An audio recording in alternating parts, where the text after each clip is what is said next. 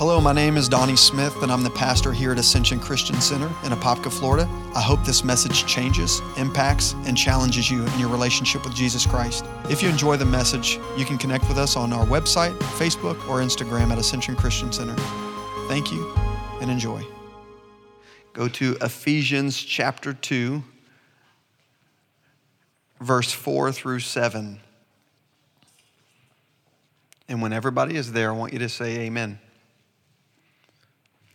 Okay, nobody's there yet. Got one amen. Hallelujah. I'm so excited about bringing the Word of God this morning. I feel I have something fresh burning on my heart. Um, if you're wondering why the sanctuary is um, not filled uh, and you haven't ever been here before, I see a couple of new faces. Uh, one of the reasons is is because we're eight months old, started from scratch, and so we're just believing God is going to continue to bring them in. We started with about ten people, I think, or so, and uh, God is slowly growing us, but we're just being faithful to the call as He as we kind of fill this shoe, so to speak. Amen. Hallelujah. Sanctuary might be empty, but the grave is not. he is resurrected. Uh, hallelujah. Ephesians 2 4 through 7.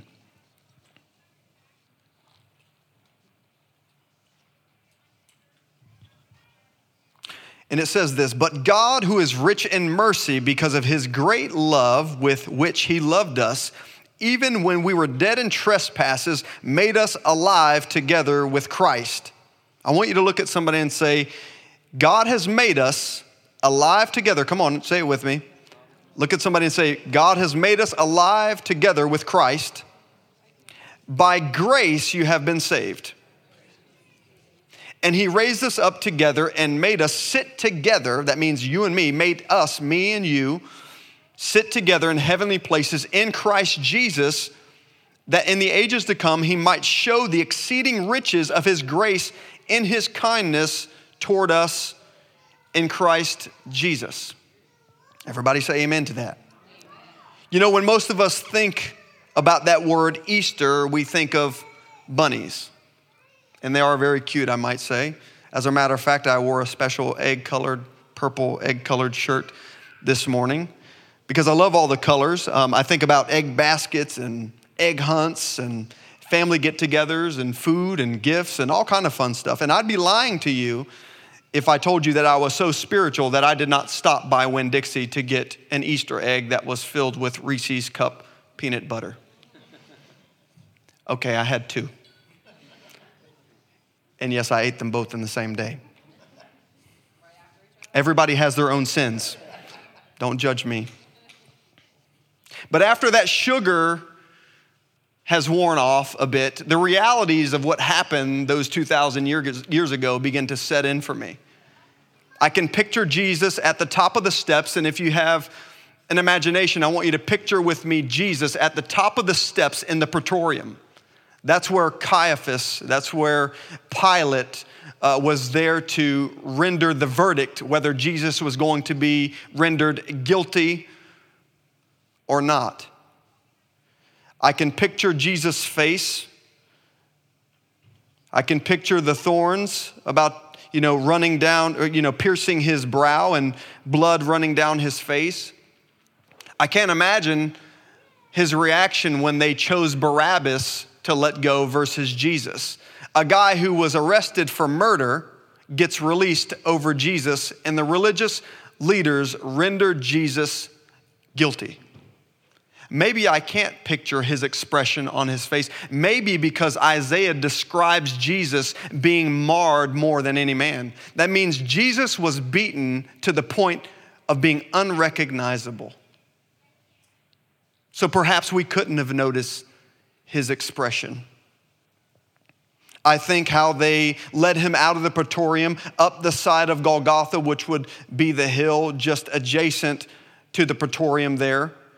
I can see him making his way up and being crucified. The Bible says that he stretched him so wide that his shoulder was dislocated. They pulled out nails that were not the average nails that you would see used by a carpenter, right, Sean? These were nails that more looked like spikes. almost like train nails, and they drove him not through his hands like we see um, in pictures and books, but drove him through the, the massive bone we have in our wrist just to ensure that he would stay securely up on the cross. They bent one leg over the other and did the same with his feet. I can't imagine Peter in that moment looking from afar off in disbelief. He's so discombobulated and angry, not understanding what's going on. After all, Jesus promised eternal life. He promised to be with them forever, not knowing in Peter's mind that Jesus was speaking spiritually, not physically necessarily. He was such in such disbelief and had so much anger in his heart at that moment, seeing his Savior going to the cross, that he cursed, lied, and ran away from the scene where Jesus was about to be crucified. And for days, the body of Jesus rots in that borrowed grave from Joseph of Arimathea. They wrapped his body in linens and tucked him away nicely and Jesus and the disciples end up going back to the very thing that they were called to, called from, rather. They went back to the very thing that they were called from, which was fishing. So a few days later, Jesus is found on the, the lake and he calls out to the disciples, Have you any food, children? And Peter, well, actually, John recognizes them and leans over to Peter and says, Peter, it's the Lord. Peter puts, in it, puts on his outer garment, jumps in the water, and swims to the seashore. And surely it was Jesus. And I thought to myself, I want you to think this with me that the knowledge of Jesus' death, even though he forgave sins, did not empower Peter to do what he was called to do. And I'm gonna shock some of you, even by podcast, this morning, and I hope I do. I hope this is a promote, provoking message for you. That the knowledge of the death of Jesus didn't empower Peter. As a matter of fact, it made him disheartened. It made him go back to the very things from which he was called from. You're not so different than Peter, and I'm not so different from Peter because, after all, most Christians, even though they have a knowledge of Jesus' death, they still only show up to church twice a year. So the death in itself was not enough. Somebody say it wasn't enough. I want you to look at your neighbor. I want you to poke him real good with your elbow. Don't hurt him too much because you might get in trouble. And say, His death wasn't enough. It was enough to save us from our sins, but it wasn't enough to provoke us to do what He's called us to do. Jesus was born to the Virgin Mary. He was born, but that's not the only reason.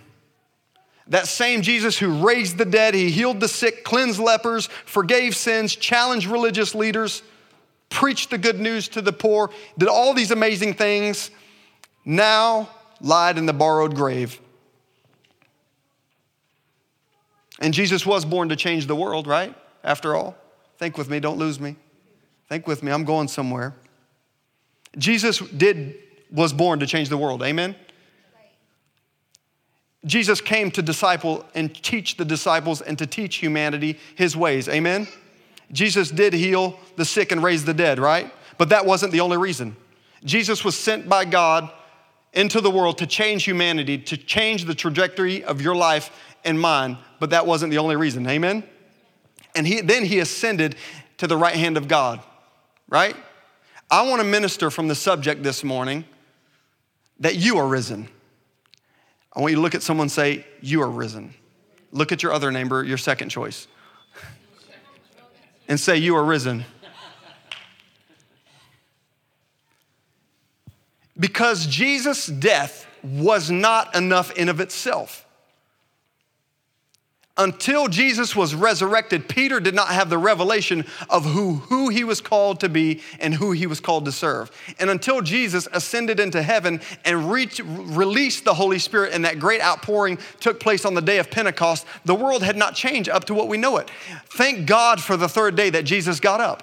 Thank God for the ascension because then he empowered his people to do and to be what he called them to be and do, right? Point number one what were we risen to? We were risen, number one, to carry his message. I, this might come as a shock to you. Did you know that you were called to be more than just saved?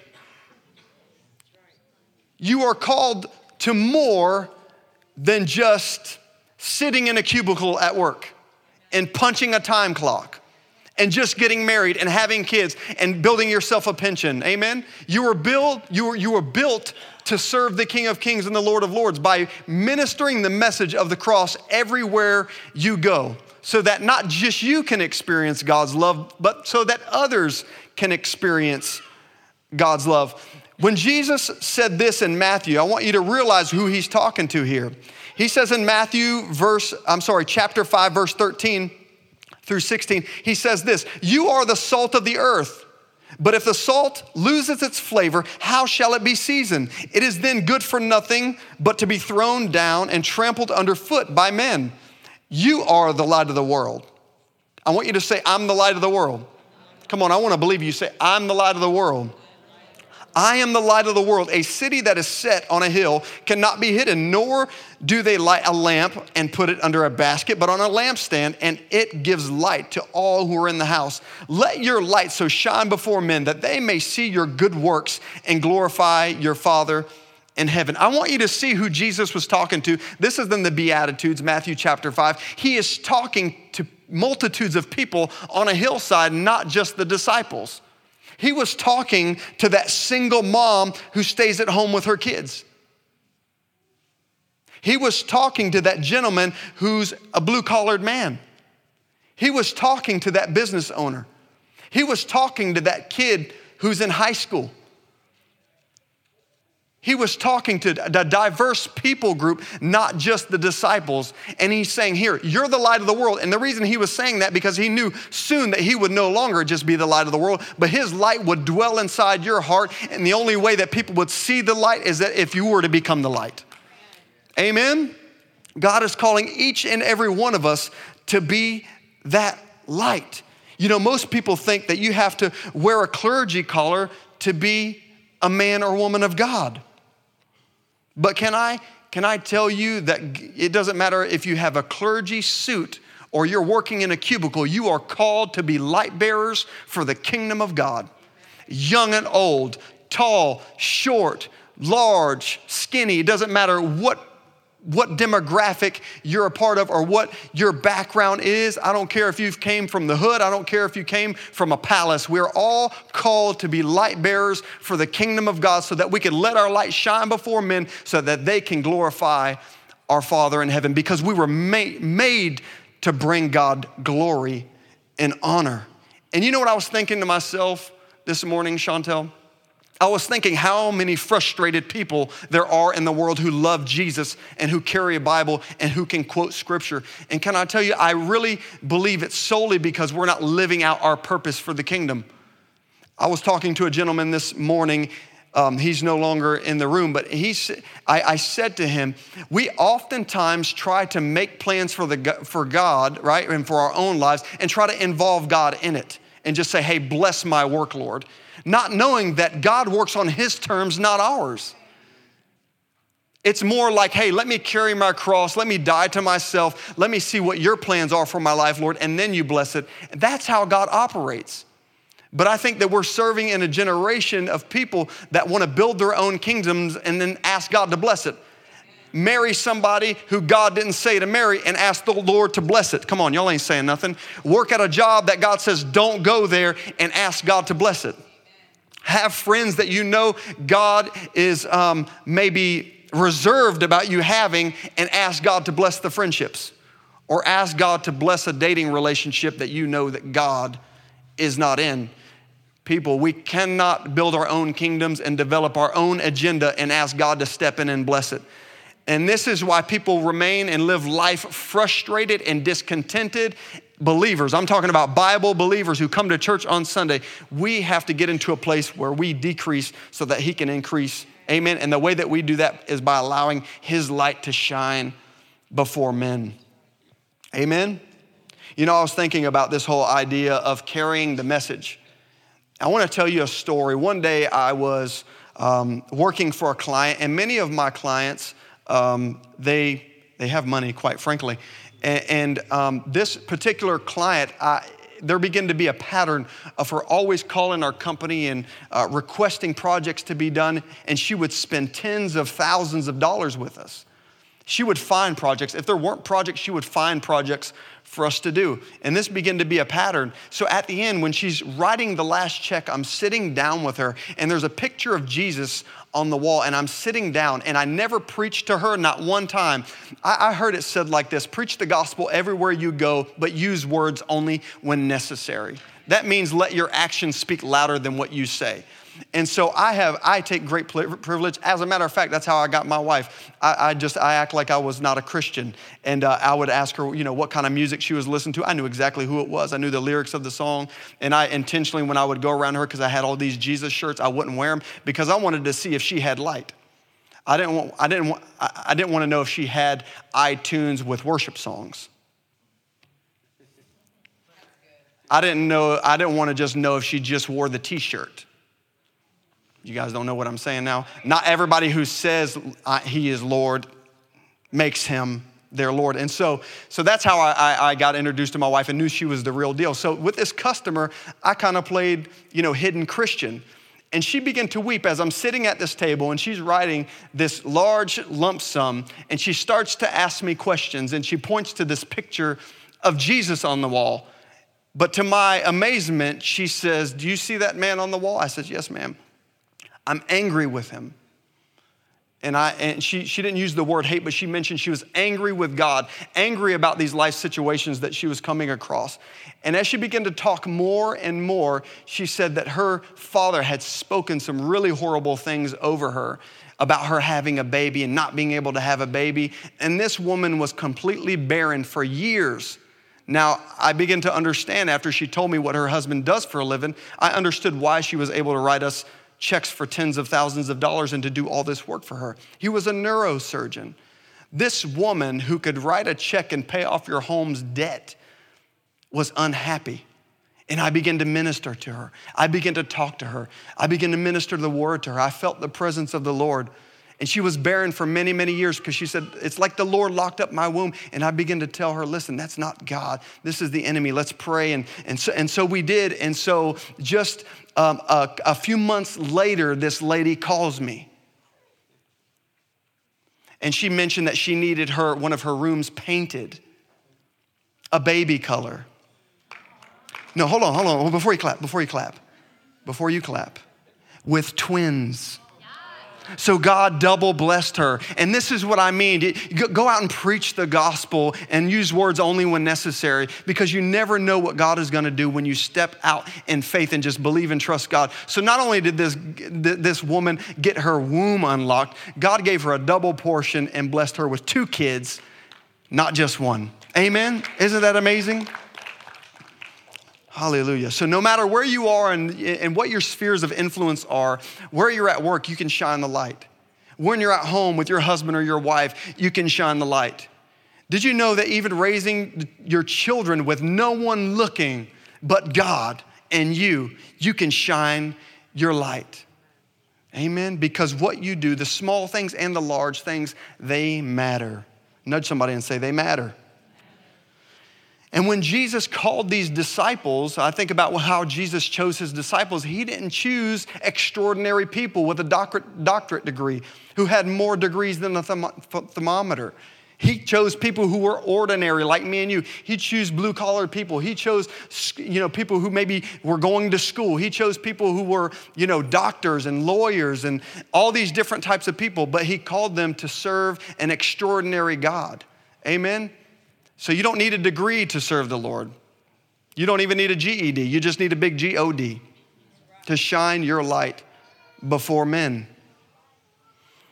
Number two, we are risen to fulfill his calling. You know, when a lot of people talk spiritually, they say, I have to fulfill my calling. I've been thinking about this lately. This is not our calling, this is his calling. God does the calling, we do the obeying.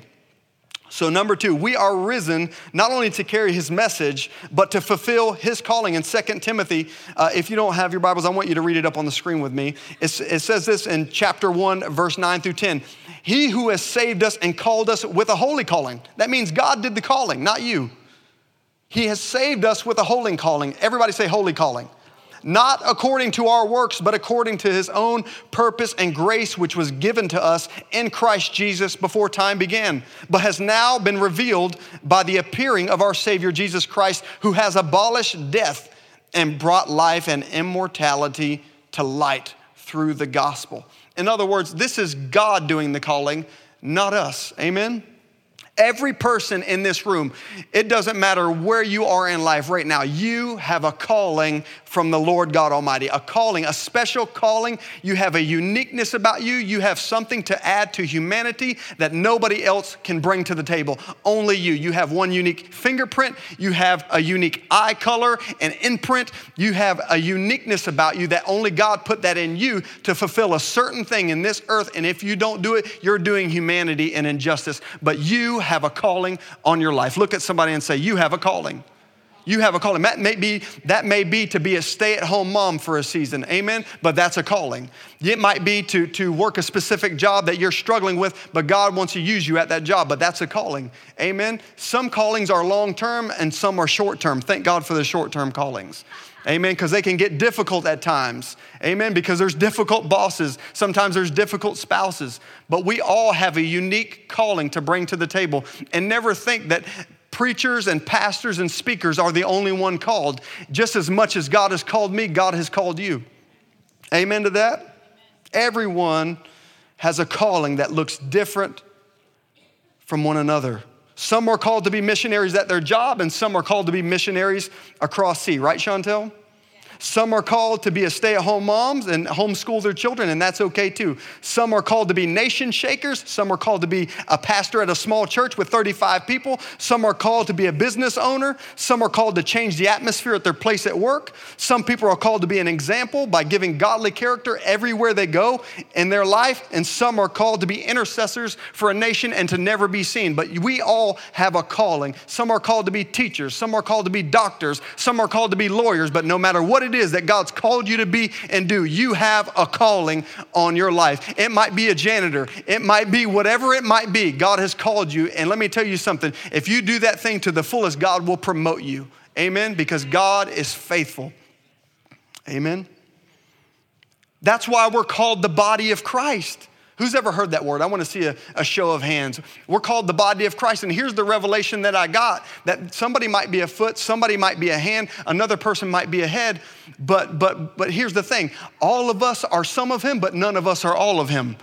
Oh, no, you didn't get that revelation. I'm gonna say that again. None of us are all of him, but all of us are some of him. That means you have a part to play in the body of Christ. No matter how small your role is or how big your role is, without you contributing to this body, God's kingdom will be affected and be neglected. So I want you today to make a decision in your mind that you're gonna step into your body part and function as the body of Christ. Amen? Amen. Hallelujah. Hallelujah. I want you to go to 1 Samuel chapter 3. I'm going to read a lot of scripture this morning, if that's okay. 1 Samuel. Everybody say, I have a calling. I have a calling.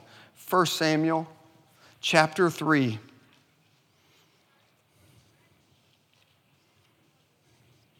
You know, I thought about this as you're going there, that I've heard people say this. Most would say that they don't know that they have a calling on your life, and yet, uh, or never heard God calling, or, or maybe they do and don't, don't know how to discover it. You know what I've thought about, and I was even thinking about this uh, even last night, that, that many reasons why we don't hear God calling is we haven't put ourselves in the right environment to hear Him call. Amen. Amen? Recently, I was, uh, this has been a little while actually, I was really sitting quiet before the Lord. And usually my life is pretty noisy. And I begin to, I've had this watch for years. I've had it for years, not this particular one, it was another one. And all of a sudden, I begin to hear this tick, tick, tick, tick. The ticking was there all along. the watch never stopped ticking. But it was because of the atmosphere that I was in, because of how noisy it was, it was in those atmosphere, I couldn't hear my watch ticking. Many times we cannot hear God because of the people or the environments we're around. Don't just look straight ahead right now. You don't have to look at anybody right now. Many of you, the reason why we don't hear God is we don't put ourselves in, in environments where God is actually speaking and can get our attention. And the place that He gets our attention is many times in the quiet place, and none of us like quiet. I want you to look at somebody and say, You know, you don't like quiet. You know, you don't like quiet. I oftentimes don't like quiet, but there's, there are those times, I'm not super religious where it's like, hey, you need to always turn off the TV. But there are times in your life, and when you're making transitions in life where you need to cut off the TV, come on, shut down Facebook, get your tiny hiney off of Instagram just for a moment so that you can hear what thus saith the Lord. Because God is saying something to each one of us. He's talking all the time. The question is, are we in a place where we can hear Him speaking? Amen. 1 Samuel chapter 3, verse 1 through 10. Now the boy Samuel ministered to the Lord. He was a young boy under the, uh, uh, excuse me, underneath the priest Eli. And the word of the Lord was rare in those days. In other words, God wasn't speaking too much. He was upset with the generation.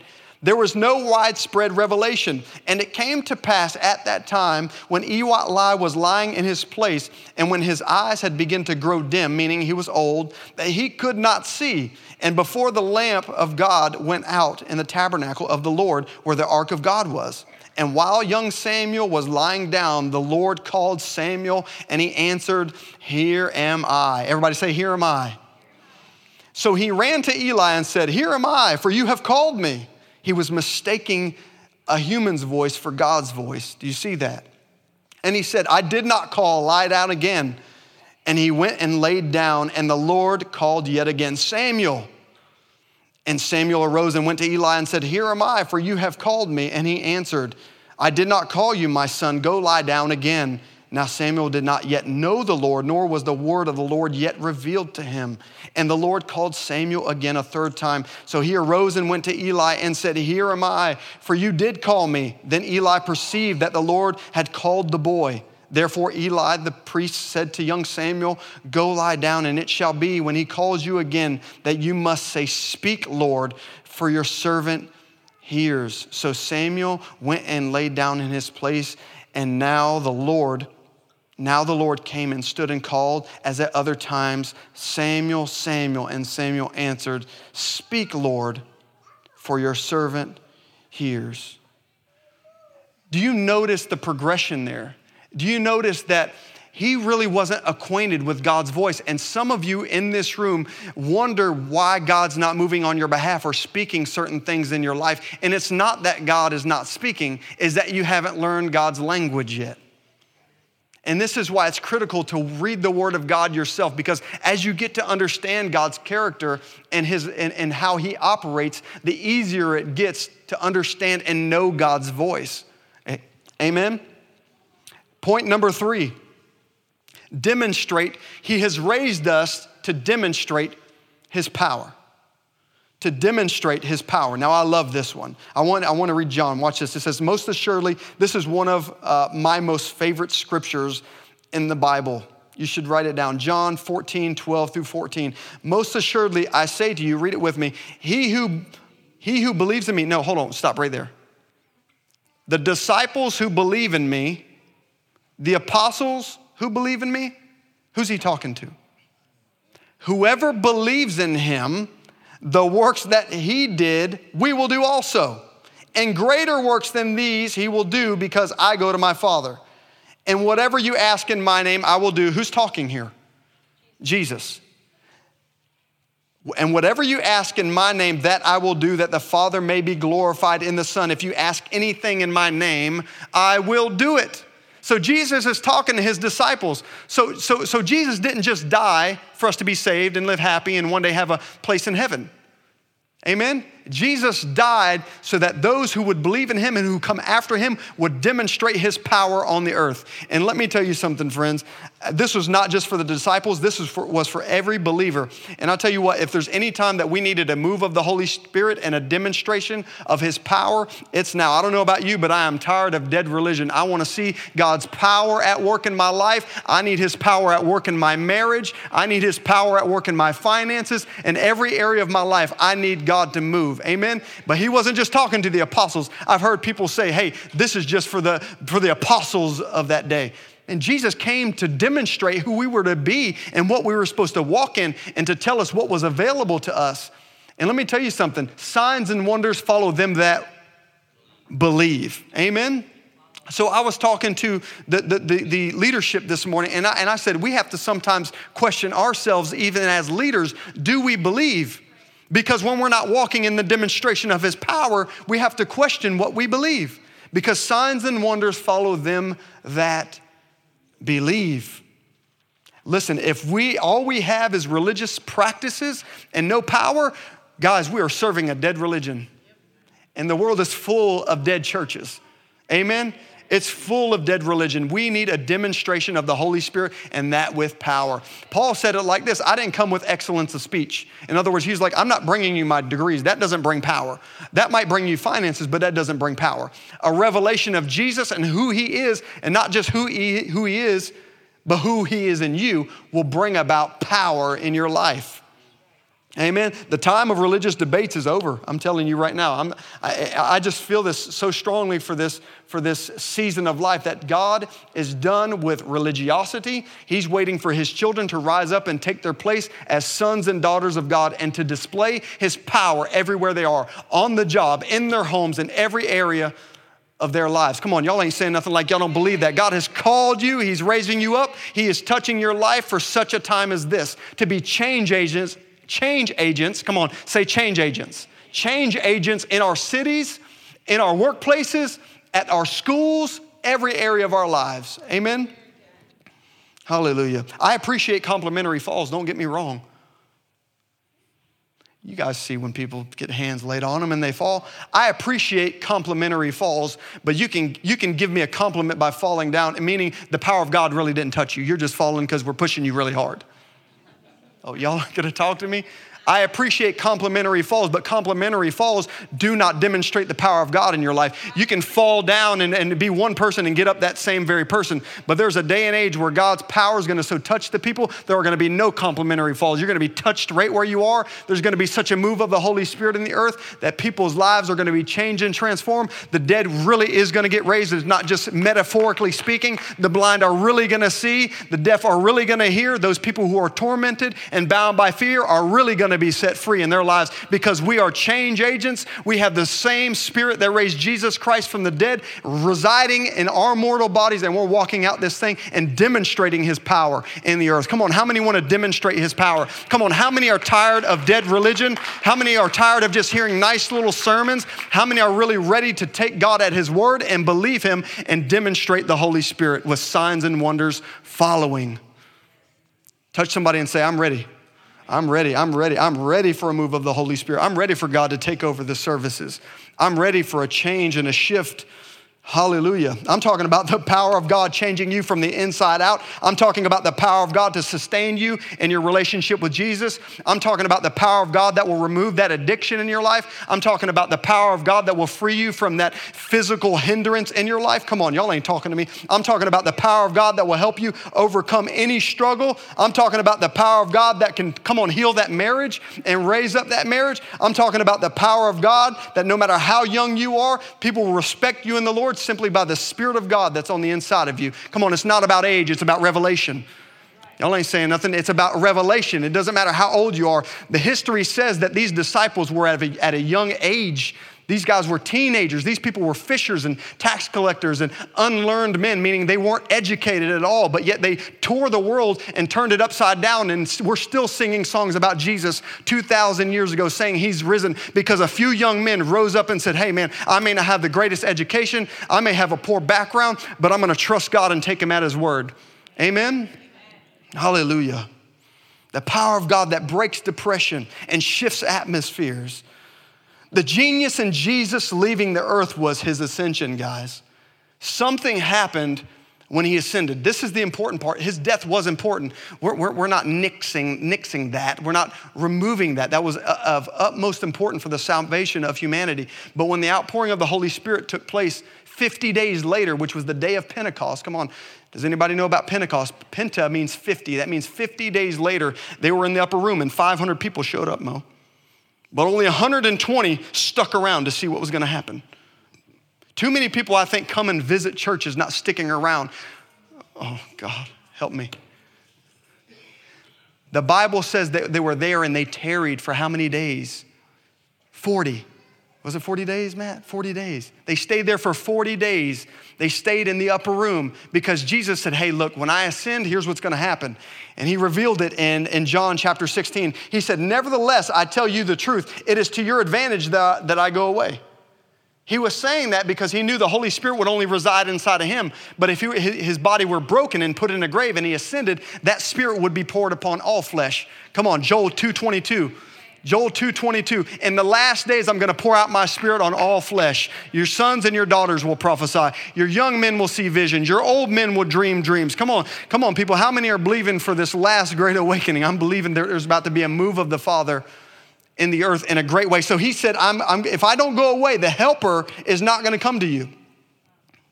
The helper will not come. If I don't leave, he won't come. But if I depart, I will send him to you. That is the whole reason that Jesus died. He died to resurrect you. God, if I can get you to believe this revelation and understand, the whole reason he came was not to just die and for us to talk about history and say, Jesus died because he really, really loved me. No, he died so he could really, really res- resurrect you. That's what he died for, so that you could live out your purpose and calling in the earth so that he can call his sons and daughters forth and baptize them, fill them with the Holy Spirit to accomplish God's will in the earth because without you, his will cannot be established. Do you understand that, church? His will cannot be done and his kingdom cannot come unless you partner with the King of Kings and the Lord of Lords. It's his whole reason. He died and was resurrected so that you could be resurrected. Amen. Yes, Lord, I hear that. How many know? I just have to just change lanes a little bit. Can you go with me just for a second? Does Jesus desire for all to be saved? There's a scripture that says he wills that all be saved and come to the knowledge of the truth. If his death saved everyone and the whole world should have been saved at that point, then why aren't they saved? If that's all Jesus came to do, then why is the world still not right? Why is there still churches? Why is all this still happening? Jesus died, his, our sins are forgiven, our, our, our names are written in the Lamb's book of life. We should have closed the book. We should stop going to church, right? But that's not all he died for. Are you, do you hear what I'm saying? He died for something much greater than that. He died to duplicate himself in the earth. Lord, help us to understand that. Help us to understand that He died for a purpose much higher than just dying for the sins of humanity. That was dealing with your sins so that you could become something. That was, that was the bottom line issue. From the beginning of time, God has been wooing His people back to Himself. The people who He made from the beginning, those who were made in His image and in His likeness. Number five, I'm sorry, number four. We were risen to establish his kingdom. We were risen to establish, those are cool slides. Thanks, Joel. I don't get to see them. We were risen to establish his kingdom. Watch this. This is in Proverbs 28, verse 12. I did not give this to you, Joel, so don't worry about it. But this is in the ASV, the American Standard Version. It says, When the righteous triumph. There is great glory. But when the wicked rise, men hide themselves. When I think about, well, let me just say it like this God uses you and me to further his kingdom. Too many people are sitting around on their hands waiting for a move of God instead of allowing God to move through them to create a move of God. There are certain things in your life that you're praying for, that, that, that you are desiring to change and shift in your life. But until you in, get in position with God, God's not going to change that thing. Because guess what? If He's going to change it, guess who He's going to use? This might be a news flash. He's going to do it through you. He's going to do it through you, and He's going to do it through me. And we establish and expand His kingdom when we get in line with heaven's agenda. This whole idea that, that, that, that God doesn't use people is false. Amen? God uses human beings like me and you to establish and further his kingdom. If you go somewhere and there's disorder, guess what? God's gonna use you to create order. If there's somebody who's dealing with sickness in their body or a physical ailment, guess who God's gonna use to get that person healed? When there's evil or there's something over a certain city, guess who God's going to use to intercede to break that thing over that city? You and me, because there's power in your mouth. We talked about this last Sunday. God is going to use me and you to further establish his kingdom we must stop being. I already told you what Reinhardt said to me when I told him that I was waiting on the Lord. God waits on you. God's waiting on you. God is waiting on me to be the change agents in our cities and in our families and even in our own finances. Amen. He's waiting to be invited into that very thing so that he can change it. But we got to be desperate enough. We got to be hungry enough. We have to be humble enough. Oh, that's a cuss word in church these days. We have to be humble enough to ask God to move through us to bring change to our world into our personal lives. Amen? Hallelujah. I no longer pray these kind of prayers, Lord, if it's your will. Well, sometimes I do. Like I was searching for a house, Lord, if it's your will. But let me tell you something if somebody is sick in your family, do not pray if it's your will. I'm tired of these weak prayers and I love you and please come back. I'm not trying to run you off, but let me tell you something you switch your prayers, you're going to start seeing God move in different ways. You're going to start seeing God move in miraculous ways because it is His will. You want to know how I know it's His will? Because when Jesus came and sickness was around Jesus, Jesus dispelled it. When there was dysfunction or there was demon possessed people or there was an economy that was, that was messed up, Jesus came to shift things. He came to establish the kingdom because thy will be done on and in my life as it is in so if God's going to shift them some things, he's going to shift it through your life and through your prayers. But God, let me tell you something. God wills for your family member to be healed. God wills for there to be life and not death. God wills for you to keep that baby and not abort it in spite of the situation. Amen. Come on, because God is a God about life. That's why they call him the resurrection and the life. There is no death, there is no shadow of turning, there is no darkness in him at all. Amen? Hallelujah. So we have to be these kind of people who begin to believe and command and not ask any longer. I don't ask God to heal someone any longer. We, we believe and we command. I want you to say that with me. Believe and command. What is the main topic that Jesus would try to provoke people to do when they would want healing from him? What would he ask them? Do you believe? Do you believe I'm able to do this? Do you believe that I can take your messed up life and do something great with it? Do you believe I'm able to resurrect a business for you? Do you, able, do you believe I'm, I can change a city through you? Do you believe I can heal that marriage? Do you believe I can heal that sick body? That's what Jesus is saying to us all. Do you believe? And after you get to a place where you believe, you command because you're a child of the Most High God. That scripture I just read to you a few minutes ago, come on. It says, if, if, you, if you ask the Father anything in my name, if you will ask the Father in my name, John 14, that I will do so the Father is glorified. How, how else are you going to get God glorified in the earth? How, uh, the, the great, I remember this scripture. It says, Lord, if I go down to the earth, who will glorify you? Who will praise you? That's David saying that. How else is God going to get the credit in the earth except you glorify him? How does he get glorified? By answering your prayers, by walking with you, by demonstrating his power through your life. Amen. Amen. Thank you, Lord. Number five, and I'm going to close this is my favorite. Melanie's gonna love this one. Melanie's my friend, like a sister. He, the Lord, everybody say the Lord, He rose us up, and we are risen to live intimately with Him. If, if you missed any anything else, if, if you missed about demonstrating his power, about the calling, and about bringing his message, do not miss the fact that he died and rose again so that you could live intimately with Jesus. That's hard for a man to say. And the reason he died, because when you think about it, from Genesis to Revelation, God has always been about being intimate with his people. From the beginning of time, he created man and woman in his image and in his likeness. They walked around in the garden. The Bible says they walked with God and they talked with God. This was the beginning.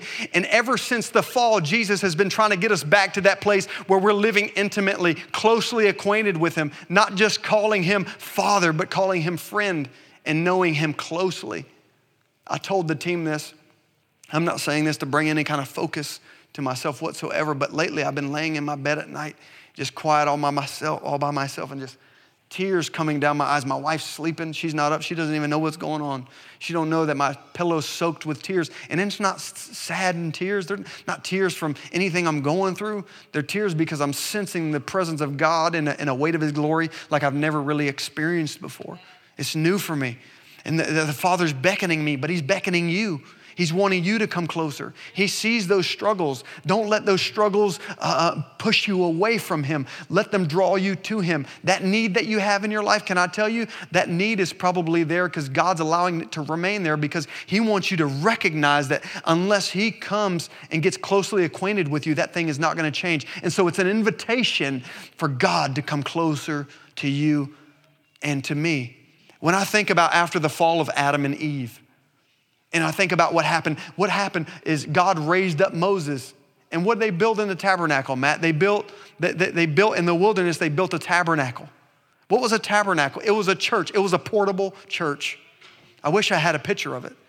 Why? Because God was always trying to create new opportunities to get close to his people.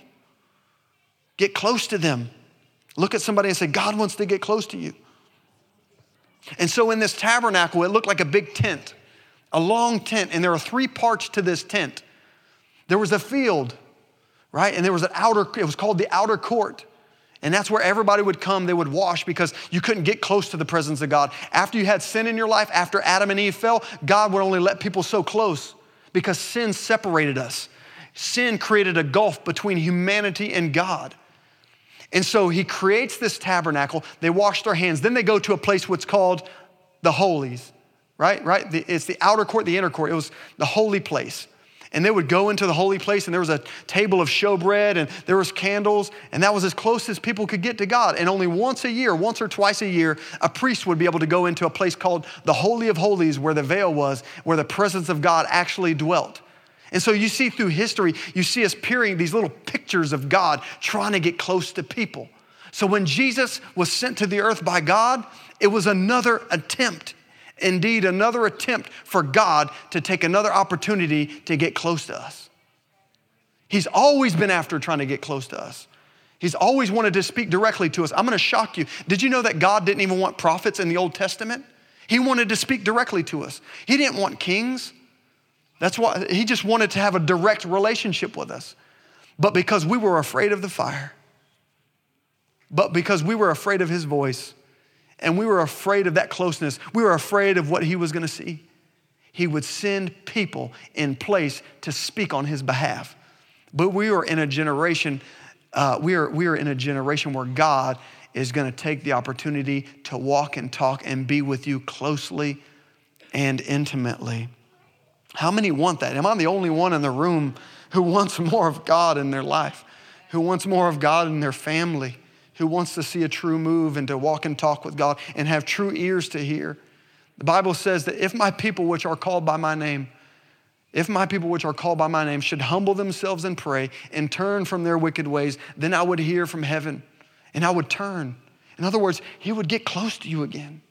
He would turn It doesn't mean turn from his wrath of anger. He would turn to you and make you the center of his attention so that you could walk closely. And he says, Then I'll heal their land. Then he'll become intimate once again. The fact that you're in church today and you wanted to be here is a, it goes to show you that God is pulling on your heart whatever degree that is. Even if you struggled coming into church today, you weren't here by happenstance. You were here because God ordained it. God allowed you to be in this place at this specific time. Amen. This Easter Sunday, this Resurrection Sunday, because He is calling you closer to Himself. He's longing for you to turn off that TV. He's longing for you to spend more time with Him than on Facebook. He's longing to be your inspiration and not allow Instagram to be. I'm not saying those things are bad for crying out loud. I, I, look at Facebook.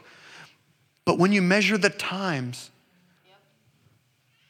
Facebook, God, who are you serving and who are you close with and what has your attention and what is stealing your attention?